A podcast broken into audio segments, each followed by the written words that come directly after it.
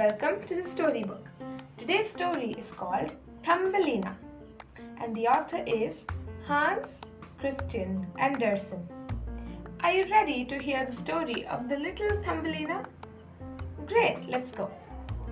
There once was a woman who wished for a child. Soon a fairy granted her wish. She gave the woman a beautiful little girl, no longer than an inch. The woman named her Thumbelina, as the little girl was just the size of the woman's thumb. One day a frog saw Thumbelina. He was so impressed with her beauty that he chose her for his son's wedding. So he picked her up and leaped into the garden. The frog placed Thumbelina on a large water lily leaf. Then he went to get ready for her. Thumbelina was so scared that she started sobbing. When the fish heard her sobbing, they decided to help her escape the clutches of the frog. They nibbled on the stem of the water lily and a butterfly flapped its wings so that the leaf could float faster.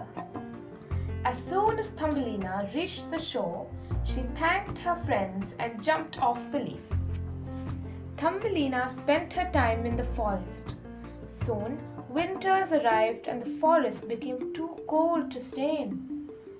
One day, Thumbelina met friendly Miss Mouse. When she heard Thumbelina's story, she invited her to stay in her hole. Thumbelina gratefully accepted Miss Mouse's offer. On the way, they saw an injured swallow. A swallow is a bird. Thumbelina took the swallow inside and cared for him till he became well. The swallow thanked Thumbelina and invited her to fly with him. Thumbelina readily agreed and climbed onto the swallow's back. They had a good time flying around the sky, looking at different landscapes. The swallow flew over a flower. When she looked down, Thumbelina saw a very handsome prince. The prince asked her to marry him. Thumbelina agreed. Soon they were married and lived happily ever after in the kingdom of flowers. Did you like the story? Oh great, I too enjoyed narrating it to you.